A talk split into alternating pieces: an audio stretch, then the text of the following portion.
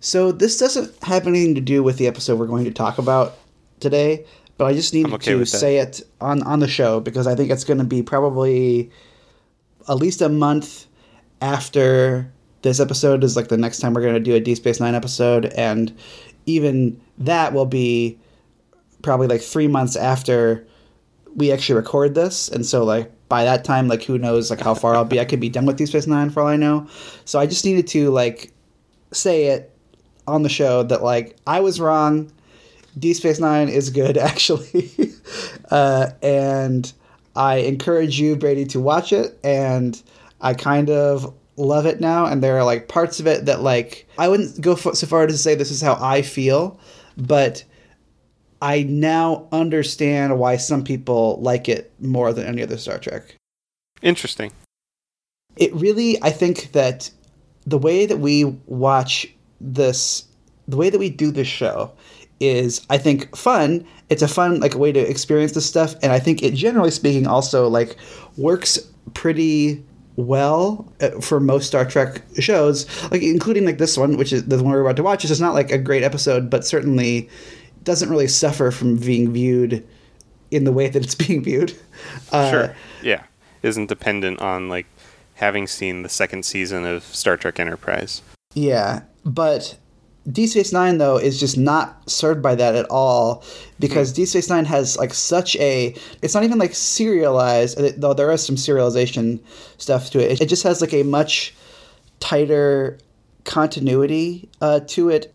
Not that there's like storylines that go on from episode to episode, but just that like there is a world that it's creating. Like Okay. you watch like uh, Voyager or original series or TNG, and like they kind of just all happen in the kind of like this anodyne place where you're kind of like in the kind of an unchanging space, and the characters don't really even change that much, and so it's kind of about like iterating on like who those characters are as people and looking at like the circumstance that they find themselves in, which then they will be done with by the end of the episode, and mm-hmm. they will go like literally to a different planet to go do something else that's totally different. And there's nothing wrong with that, and I like that, and I think that that's actually a very good mode for the show to be in, for the series to do as a whole. There's something very appealing about that, but Deep Space Nine, the way that that show works, like where it is all in the same place, that does change because instead of like it going to places,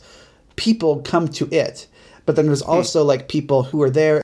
I'm having trouble like even like describing it, but like they're being affected by the political realities of the region, but also like the show just does a much more thorough job of like making these characters actually like grow and change over the course of, of the series where like people change in rank and people kind of like come to realizations about themselves and about other characters and about how and they feel like, about things relationships with each other and Yeah. those kinds of things.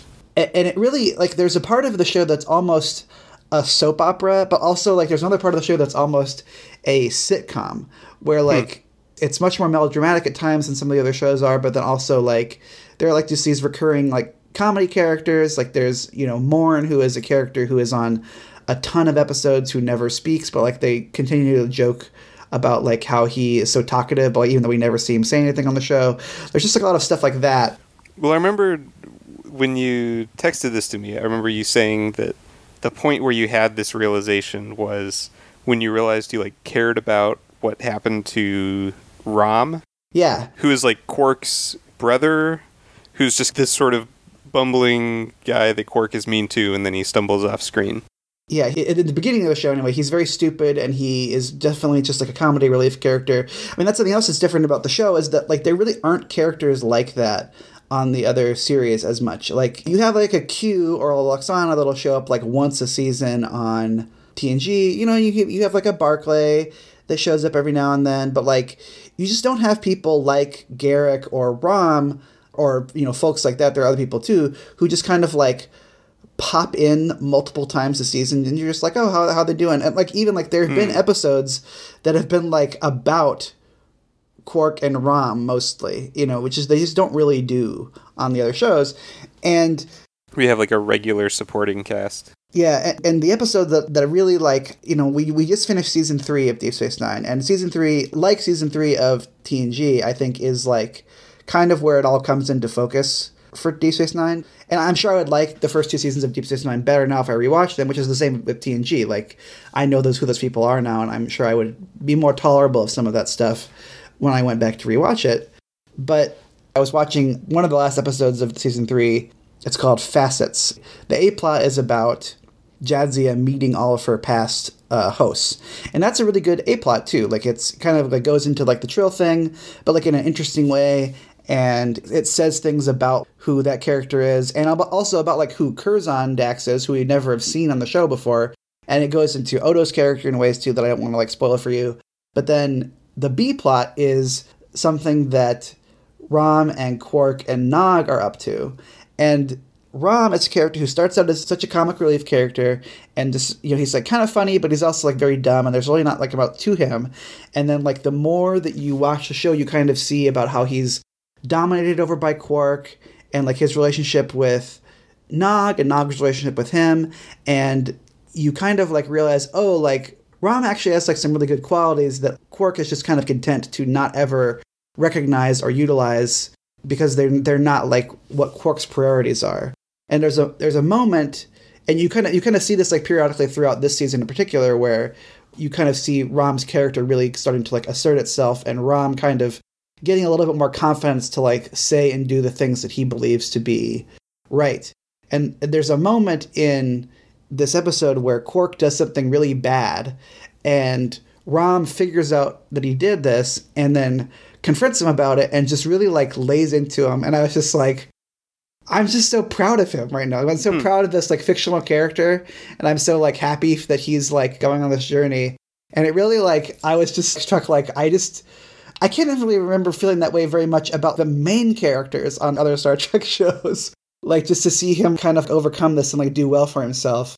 And I was just like, yeah, like I get it. I get it now. Um, and that doesn't mean that like there's not like clunky bits of the show and like stuff that I would criticize. It doesn't mean that I, I still unfortunately like don't think that like Nana Visitor is like a very good actor, and I still am kind of like iffy on like the Prophet stuff, which we've talked about before. But like, mm-hmm. it's good. And if you are one of our twelve listeners and you've been listening to the show and you've been like, man, they're really hard on the show. We've watched like some not great episodes of the show too. Like like the last episode we watched uh, Time's Orphan about time traveling uh, Molly O'Brien. It's not a good episode overall, but there's definitely a lot of good stuff to be found. And so I just wanted to like publicly state that I was incorrect and I've changed my tune and I actually really like Deep Space Nine a lot now. Burr, burr, burr,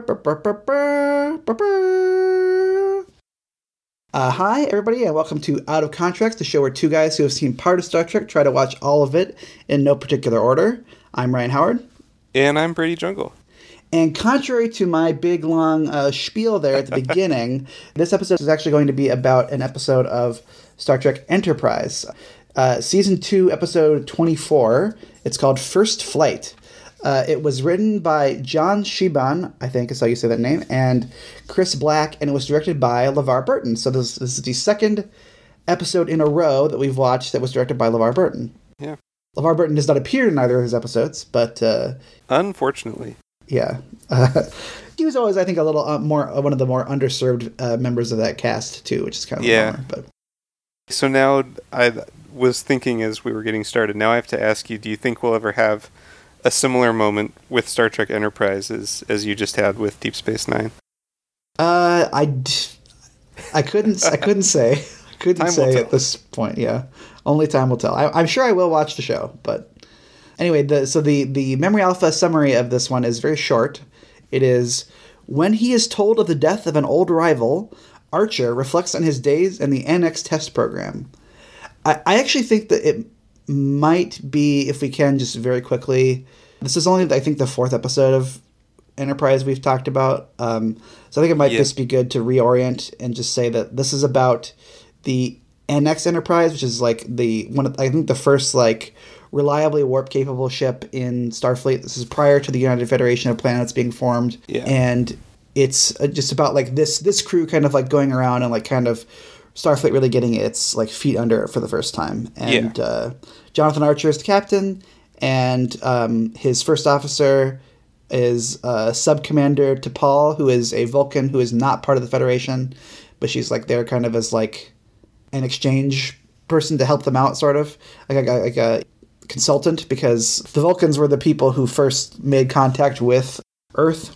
So that's that's kind of like the context of that this is all happening in, um, because we're going to talk a lot this episode about Starfleet origins, which Yeah. you know take place significantly like a long time before the rest of the the shows take of place. Star Trek So- canon, yeah. So I, d- I did on Hulu when I was like Hulu has its own kind of little description of the episode before it, and it was it was something along the lines of like Archer tells T'Pol a story about when he was in the NX test program or something like that. And I was just like, well, this is always a setup for a, a really thrilling episode of Star Trek is one character telling another character a story. Yeah. yeah, this is a weird um, episode too because I think only four of the main cast are in this episode, and one of and one of them, Sato, is like literally only in one scene, barely. Yeah. Yeah, she has like one line. She just kind of is like, "There's a call for you." Yeah, and so we don't get any Malcolm, we don't have any Mayweather, who has been on the episodes we've watched so infrequently that I forget that he's a main cast member. And we don't have any Phlox either, who I was excited to show to Kim because this is like the first one of these that Kim has watched with me. Oh yeah, And and yes, she did laugh at the song, the theme song, which remains hilariously incongruent with the rest of the thing. But with being a Star Trek theme. yeah, but we don't Yeah. need to keep talking about it. Um, yeah, I, and I think what this episode does is what a lot of kind of the point of Star Trek Enterprise as a show is really showing like how did we get from sort of what we think of as like the American space program in NASA and like the transition that happened from that to the Starfleet that we've come to recognize from the rest of Star Trek. hmm And I think there's been a I think the was it the first Enterprise episode that we watched was was I think in the same vein where it's more just about them figuring out and like developing the things that kind of become commonplace by the time Star Trek and the original series and the next generation and what we know and love has kind of rolled around. Yeah, I suppose so. Th- this one I feel like to me is the first one we've done that it really is like what I kind of had heard Enterprise was famous for, which is just kind of like, what if we just explained things? Because the first one we watched is relatively, I think they might invent some technology or something in it, but like that's kind of like ancillary to what they're actually doing, which is just kind of experiencing first contact with an alien race and like not really understanding how it works. And then also like someone's trying to figure out what Malcolm's favorite food is or something. That's right. But this one is like I know there's stuff where like they explain the Borg and they explain like why Klingons like lost their face ridges and they do all the you know that you see like the Federation being formed and all this stuff and that is not something we've really seen I feel like until this episode where they're like okay well what if we you know this is this is about test pilot this is about testing and getting like warp capable ships like up in the air very similar to the way that they did that stuff in the space program in like the 50s and 60s Yeah. so yeah, why don't you uh, why don't you take us in to what actually happens in this episode? So the episode starts out with that Enterprise has come across a nebula that they've decided to kind of go out into and do some sort of test. Is essentially as interested as I could make myself get in that. Yeah, it's they they don't care. Like, like the show cares as little as the viewer. Like it's just kind of like, uh, we have to go. Yeah, to take a shuttlecraft out and like detonate some things and then see what happens, like collect some readings, is really all they're doing. Yeah, it, it's the closest that the show itself has come to doing the thing we joke about on the show, where they're like, a nebula, we got to go do some science. Like that's like that's that's about as lazy as it is. yeah, I, I really have nothing to say about that part of the show, but they they decide they need to go out into this nebula and collect some readings. And as they're discussing this, Archer gets a call from an admiral back on Earth that somebody named A.G. Robinson, who he had worked with back when they were kind of developing the engine that ended up becoming Enterprise as like test pilots, that uh, one of the people from that had died. And Archer gets kind of very upset about this and very sad, and essentially decides to go out on this mission by himself, just to kind of be by himself, contemplate a little bit, and and work through this. And then as he's about to leave, T'Pol, uh, who's the the Vulcan that's his science officer and kind of second in command, decides to to come with him and joins him on this trip. in a as she's like he's telling her like no you don't have to come i'd rather do it myself and she says like oh you need a science person and then she says that uh, and also starfleet regulations prohibit the captain from leaving the ship unaccompanied which just uh, like there's no way that's true right like i feel Yeah. like there's so many examples of Maybe you know times were different back then. They they had different Maybe. rules. i feel like there's a lot of star trek where the captain goes off by themselves and I mean, it, not maybe not a lot but in fairness, it does seem dumb for the captain to go on a science mission by himself. That doesn't really seem I, like I agree, but I, but it definitely happens on Star Trek. yeah. Um, but anyways, and so they go out to this nebula, and essentially she kind of asks him some question. And he starts telling her. Basically, all of this just functions as a frame story for Archer telling kind of this backstory of when him and this other guy were test pilots developing the they called it the NX project, uh, but it, it was sort of these test warp ships that then they would end up using that technology to build Enterprise. Um, and it's also a how Archer met Tucker. I think is what they're trying Yeah. to d- explain in this episode, and the the answer to that is like they both worked at this thing. Yeah. That's kind of it. The flashbacks, uh, I, I was kind of complaining about this to Kim. I'm not sure exactly how long ago these were supposed to be, but I was struck how, like, lazy they looked in terms of, like, this is 20, 2143 that, that the flashback is taking place.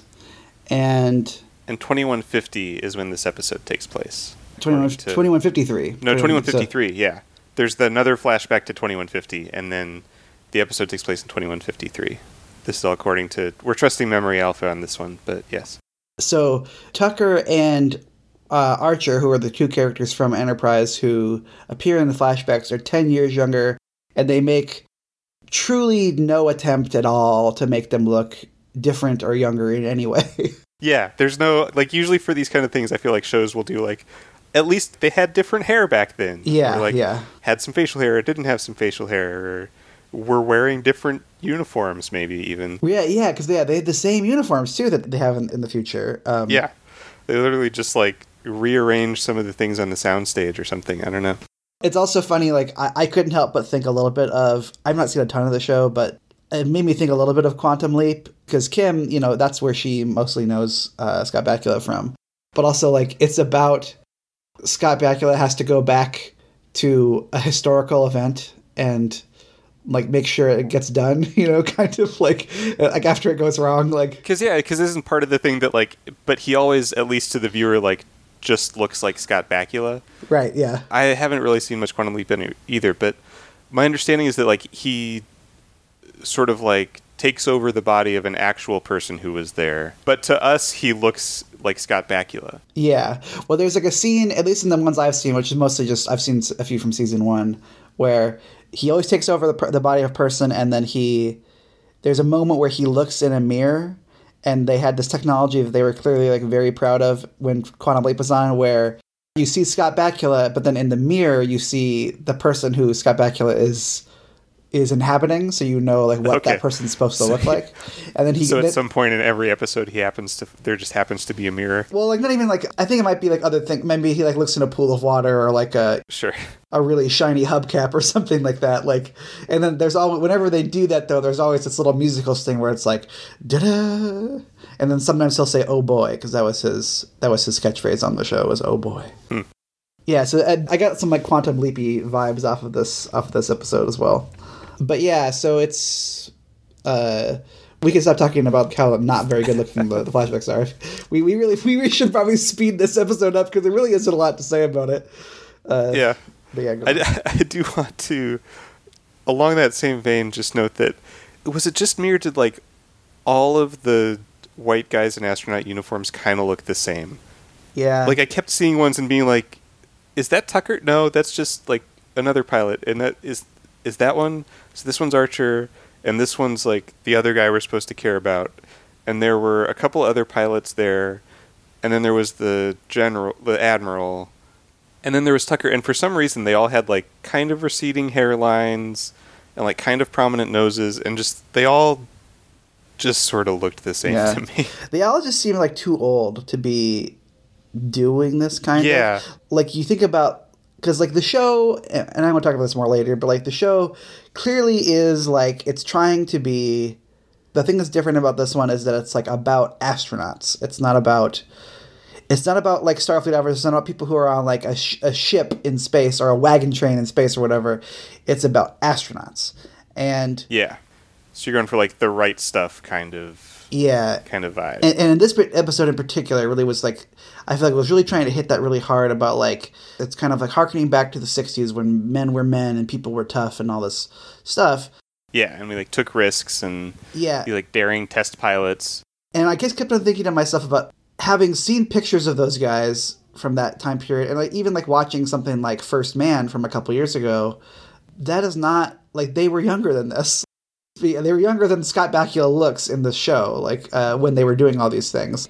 Scott Bakula, I think, is a believable captain at his age that he is in the show because, like, he's been through some stuff. But, like, you don't. I feel like there's just not a lot of middle aged test pilots. You know, that's just not. Right. Doesn't seem like that's how. Yeah, kind of the the stereotype there is like young reckless kids with no family and nothing to lose and Yeah. yeah. Or just even like you know you have to be in like good physical condition for that stuff. Like, Yeah. and not that that Scott Bakula is not in good physical condition, but just like yeah, no. it's just not you know his heart's been alive longer than the young people's hearts have been you know like it's just that's just how it works like Yeah, and the the other guy looks similarly like middle aged too. Um, yeah ag robinson Who is played by a Carradine. Keith I forget what his Carradine, yeah. is. Keith Carradine, yeah. And so essentially what this the backstory that that Archer tells within the frame of doing science on a shuttle is that back when they were in the in this test program testing out these engines, apparently the technology for this engine they keep mentioning like the initial technology was developed by Archer's father. And so he like really wants to be the first one to fly it and the one to go past warp 2, which is kind of their main goal. And they pick this other guy AG to do the first the first test. And Archer at first is kind of like jealous and disappointed with them. but then they do the test and the ship the warp drive overloads and he has to eject. And then the argument between him and Archer is whether it's because he, the pilot, was like too reckless and tried to push it too hard, or if there's something wrong with the engine. and he he he thinks there's something wrong with the engine but archer Yeah. archer is like no it's pilot error and then he's he's backed up by uh trip who like was monitoring this and like that's how that's how yeah, they who was like an, an engineer type person that was working on the technology of the engine. Mhm.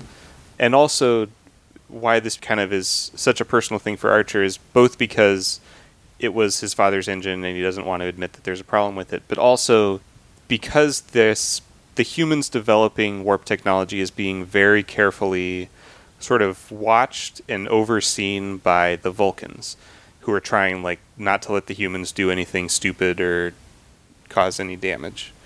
And so they're afraid that if something goes wrong or there's a problem with the engine that the Vulcans will say, "No, you can't do this anymore. You have to go back to running simulations and rebuild the whole engine and it'll be years and years before you ever get to actually like develop a warp drive and explore." Mhm.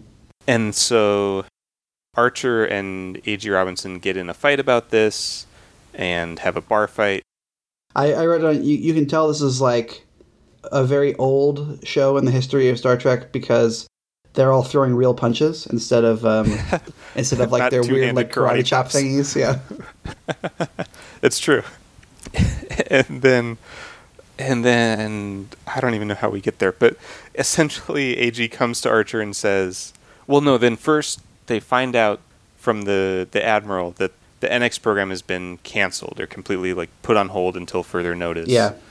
and they are going back and redesigning the engine because of what happened. And so AG and Archer decide to take the the only other prototype that they have. They had had these two test ships, and one of them was destroyed in the first test, and they decide to, like, without any sort of approval, take the other one and run another, go do another test flight, and try to get it above warp two or Yeah. whatever warp they're trying to get to. Uh, two two point five, I think, is that was what that was like when they were holding steady anyway. Uh, Yeah. And Trip is like monitoring them on the ground and communicating with them. Yeah, he's kind of their like tech guy that like is trying to keep the sec- security from finding out that they're doing this, and then also is kind of monitoring the engine itself in that. And so they go out into space and they get to warp 2.5 and it works, and that's kind of their like triumphant moment. And they come back and appropriately get in trouble for stealing a test ship and just flying it and try to defend that like well but now we know the engine works and now we can continue the program and, and develop warp flight Mhm.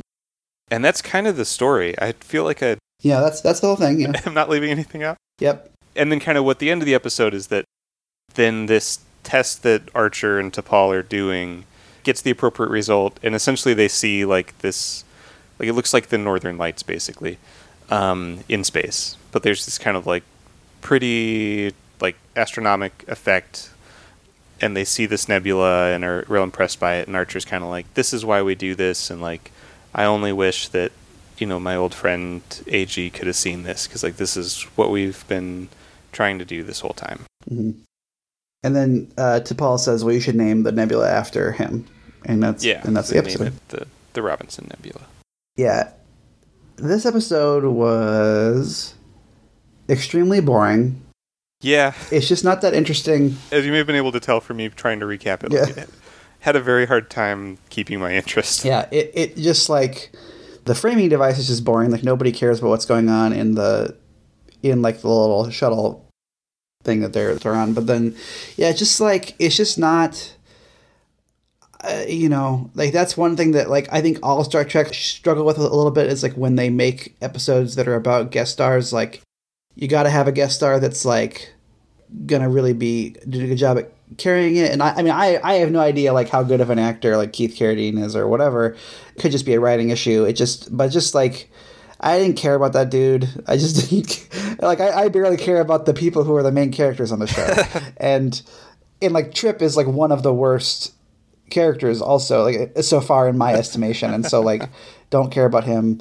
But like I think if you describe this to me, I think I'd be like, oh, like that could be an interesting idea for an episode. Like I, in theory, want to know about like how they got this to work, and like I like the idea of like them kind of like comparing it to the space program. But Yeah, I can see what they were trying to do, but it just didn't make for interesting television at all. I thought, but like or at least not entertaining. Yeah, I mean, like, but like, there. I mean, there are other problems with it too, though, because like, one thing I was thinking about is that in addition to it being boring, it also the thing that they do at the end is dumb, because the show is supposed to be about you know like how these guys are basically like the new astronauts that these guys like kind of replicated in a different way what the astronauts did back in the 60s but the astronauts never stole the space shuttle.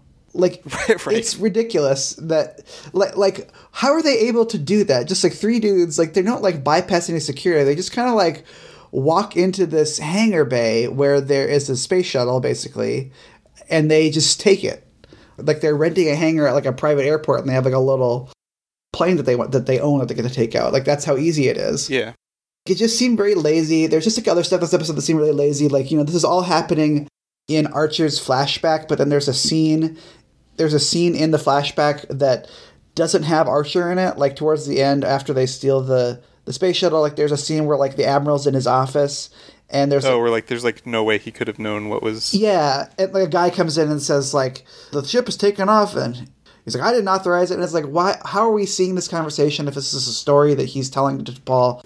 There's just it. I, I don't know. It, it just. I, I think too like the thing about it is, I just was struck by some stuff this time that haven't really struck me in the other episodes of the show that we've watched. Like one one of which is that did you did this episode just seem really cheap to you? Like like the like the production and stuff. Like it just did not look nice. Yeah, it was just kind of. It's tough to really kind of explain what it was, but I do get what you're saying. Well, I think that that's like one of the things in the previous episodes we watched. It's like one of the only things I actually like about the show is that I think it has like kind of an interesting aesthetic where it's like trying to look make the They're wearing like flight suits and yeah they're wearing flight suits and like it's way less a 1980s living room on the bridge. Mm-hmm. They're trying to make it look more space shuttley and like scientific and like a function craft over like a form craft. But that really wasn't present in this episode because they weren't on the ship for most of it.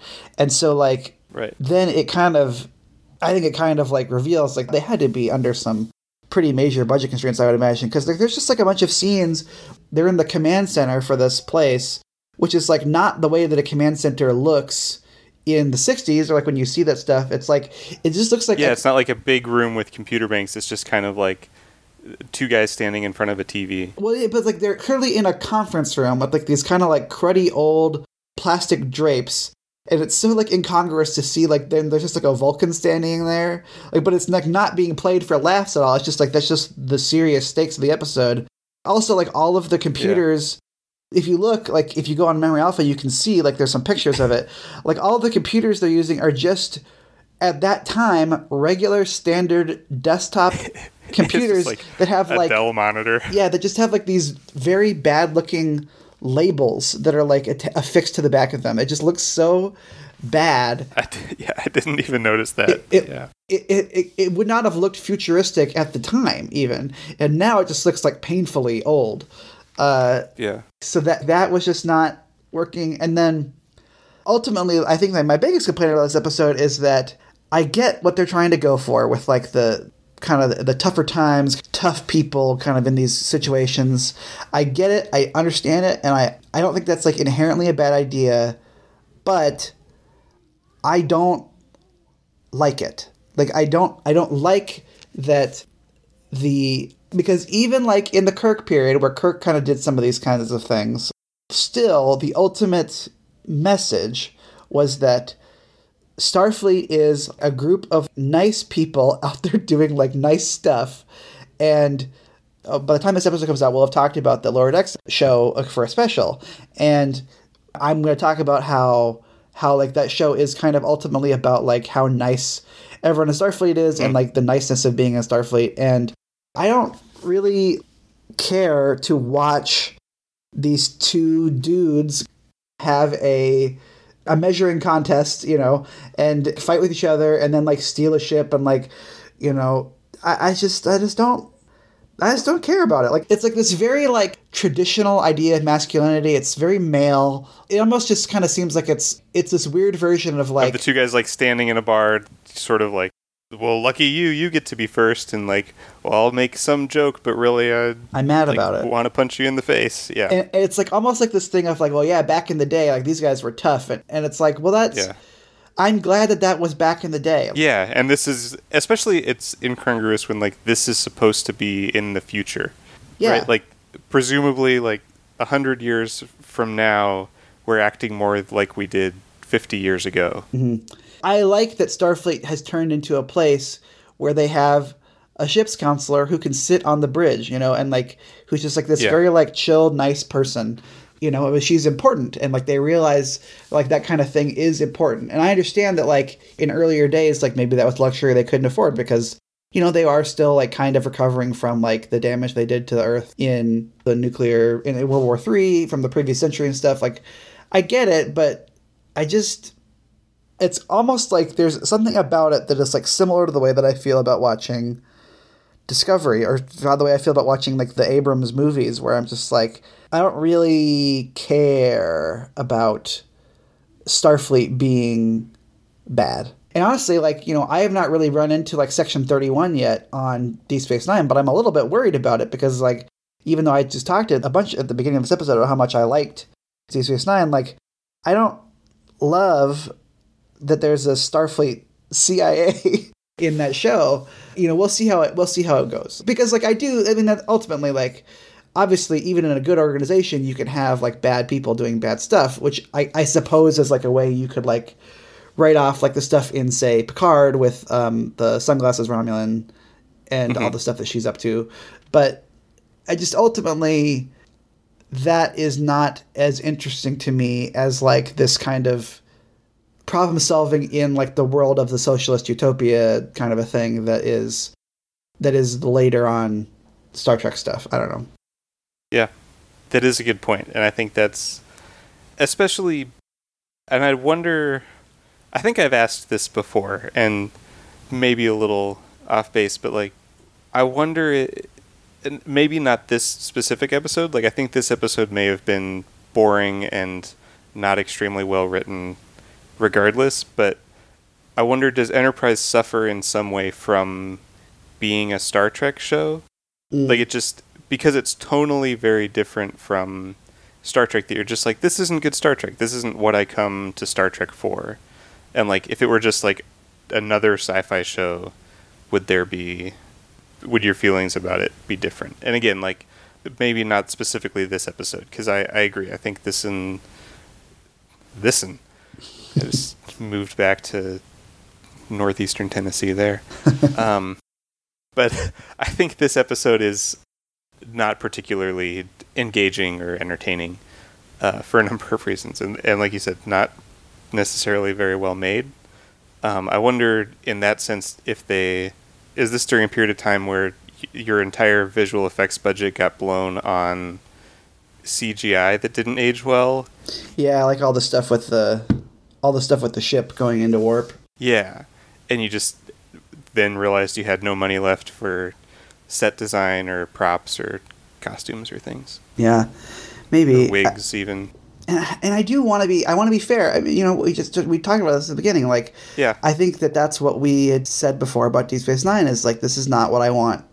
This is not what I come to Star Trek for. like it doesn't feel like a Star Trek adventure. It feels like a But like, yeah, I mean, I like I said, I would I would hopefully have to like come come around and say, well, I actually was wrong about that because not only does Deep Space Nine is it good, but like it definitely fits into the world of Star Trek. Like you you watch it, and like that's one of the pleasures about watching TNG and then watching Deep Space Nine, and then even like watching Voyager. Something we didn't talk about in the last episode was that like it's a Cardassian missile in the episode we watched a couple weeks ago and how I have really been enjoying like how the the shows of that time period did a really good job of like incorporating like visual senses of how different races make things look differently and so you can you get under that missile and you're like oh yeah this is a Cardassian missile like it looks like Cardassian hmm. stuff and that's interesting. The like visual. yeah, and so like it turns out that I was wrong. I think Deep Space Nine actually does really work in, in that context, and so maybe Enterprise does too.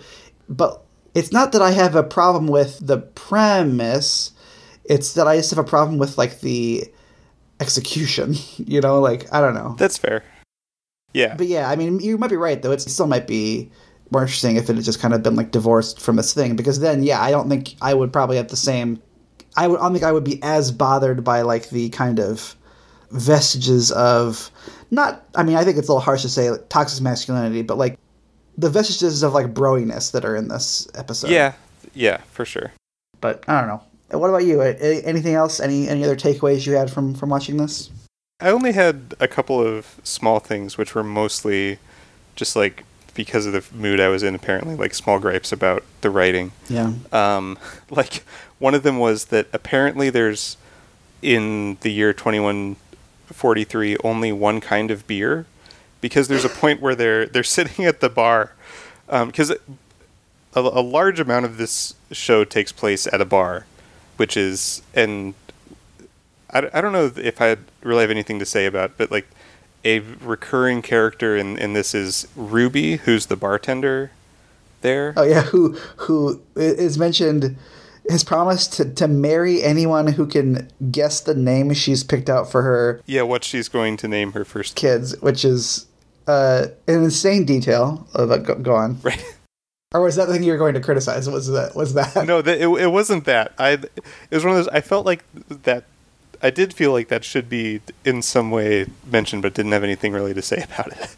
Um, but yeah, because like Trip is trying to to hit on her and trying to guess um, that, and then that never, I presumably never goes anywhere. Um, but he- th- there's a point where I think it's when the admiral comes into the bar and Archer's like, "Can I buy you a drink, sir?" And he's like, "Yeah, I'll have a beer." and Ruby comes over, and Archer's like, "One beer, please," and she's like, "Coming right up." Yeah. And I was just like, "Do they? Do they really only have one kind of like? You can just order like beer, and she'll be like, "I know exactly what to get you." Yeah. I feel like a lot of shows probably fall into that trap, but yeah, Pro- you're, probably. you're right. Yeah. So that that was one. The other one was just a like a couple things where I felt like they like there was just a, a degree of writing where they weren't confident enough that you would get what they were trying to say that they had to add an extra line to explain it. Mm-hmm. Um, like there's one where Tucker is introducing himself and he's like, you know, my name's Char- is his name Charles? I think Uh, so. you know, I'm Charles Tucker the third, but everybody calls me Trip. And then he's like, because I'm the third, and so it's triple, and so that's why they call me Trip. And I feel like that's just like they put too much effort into explaining why this character's nickname is Trip, which is like presumably a like a nickname people have heard before for somebody who's like you I you know when I heard like they call him Trip, you just kind of assume oh it's probably because he's whatever the third Sure. like I feel like that's not an unheard of nickname that you have to like put that much effort into explaining. Sure. I guess I never thought about it, but also I don't. It didn't need to be explained to me, you know. like, That's just like they call him Trip, and just like that's the character name. yeah, Yeah, like like they call me Scotty. Well, because I'm Scottish, you know. right, Do you get it? right, right. But the the other one that I feel like they could have just could have been written better was there's a I think it's I think it is Rosie or maybe it's when he's talking to Paul, but somebody asks Archer like why he cares so much about getting to be the first pilot to fly the thing and why he's so upset that AG got it instead. And he says, "Do you know what what Buzz Aldrin said when he stepped on the moon?" And they're like, "No, I don't." And he's like, "Well, that's because," or, or he says, uh, "Nobody does, um, because Armstrong did it first. Uh, And I feel like you could have sort of trusted the the viewer to kind of get what you were saying if you just said like neither, you know, like do you remember what Buzz Aldrin said? Neither does anybody else yeah. and like kind of trust your viewer to fill in what you were going for there. I Right, feel like yeah. adding an extra line kind of makes it a, a less like it could have been actually a really good good line where you're like, huh, and they they just kind of over explained it just a little bit. Yeah, I agree. That's that's a good point. Yeah, I I want to be I want to be a booster when we can be a booster. I think still like the the, the most recent episode we this we watched, the the kind of the alternate timeline one. That's definitely still the best one.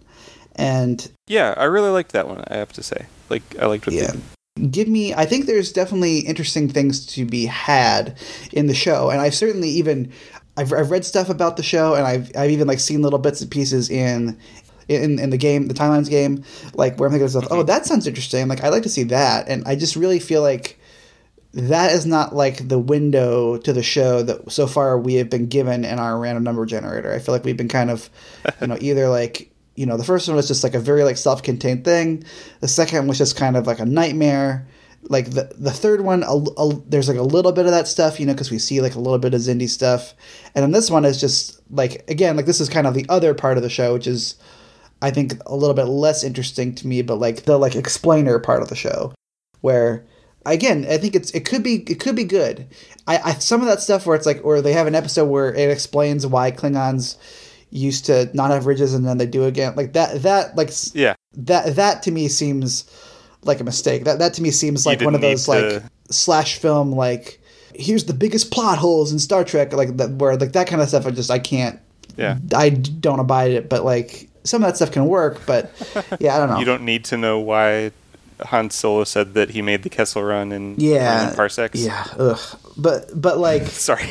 You know, give me some temporal corridor. You know, give me the Yeah. give me that that guy we got in timelines that's like a, a, a, a Humanoid the figure. humanoid figure who's like this in this weird transporter being from the future. Like, give me uh, you know even like let me see the foundation of the the Federation of Planets. You know, like I, I don't know. I, I just I mean, even the like the episode that was coming up on this after this one on Hulu, the like description of it was Archer gets captured by a Tellarite bounty hunter and like taken to the Xindi for interrogation, and I was just like, well, that sounds more interesting than this. Yeah, yeah, that that's some more interesting. And I don't know. I'm just I'm waiting, just just Yeah. by virtue of the way we do this. Like I can't I can't pick, and you know this there's fewer episodes of this than there are of like the the big 90s ones so it's just i i want to remain open i want to remain like Yeah. i want this to be i'd love it if this kind of became a D space nine thing for me where like i experience it and i'm like okay this is the way in like this is like the nut that needs to get cracked and then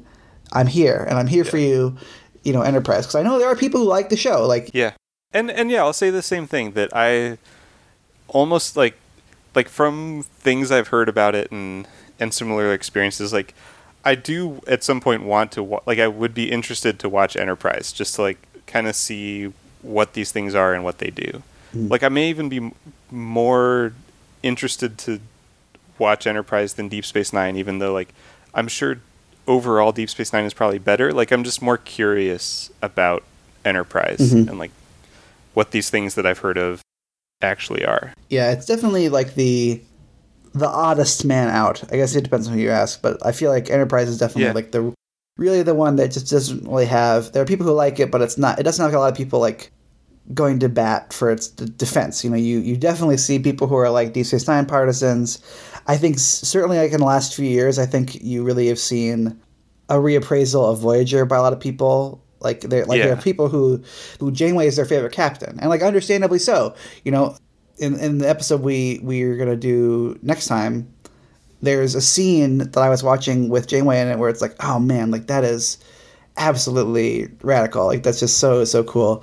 And yeah, this one it, it really is like the maligned like cousin, and, Yeah. and so yeah, Yeah, I would say there's probably people that defend Enterprise. I don't think anyone would say that Enterprise is the best Star Trek. yeah. Whereas I think pretty much every other show probably has a contingent of people who think that it's it's like the best one. Yeah, I want to. I want to understand. So I, I guess I just that that would be my my kind of like closing overture to Enterprise is that like I want to get it. I'm not saying that I am writing it off. I'm just saying that like the modes in which the show has engaged with us so far have just not really been that there's there's not been for me.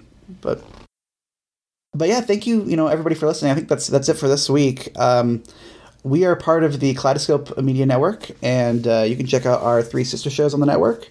Uh, there's Here's Johnny, which is a podcast about horror media. That's Not How Science Works is a podcast about the intersection of science and pop culture. And then uh, Wizard Studies talks about uh, Harry Potter topics. As for us, our episodes come out every other Sunday, and our next episode is going to be about Voyager Season 5, Episode 8, which is called Nothing Human. So you can check that out in the next couple weeks. And then in the meantime, you can follow us on Twitter at Contreks. You can visit our website at outofcontreks.podbean.com or you can email us at contreks at gmail.com. Contreks is spelled C O N T R E K S. And I think that's about it. So we'll see you next time. Thanks everybody. Bye.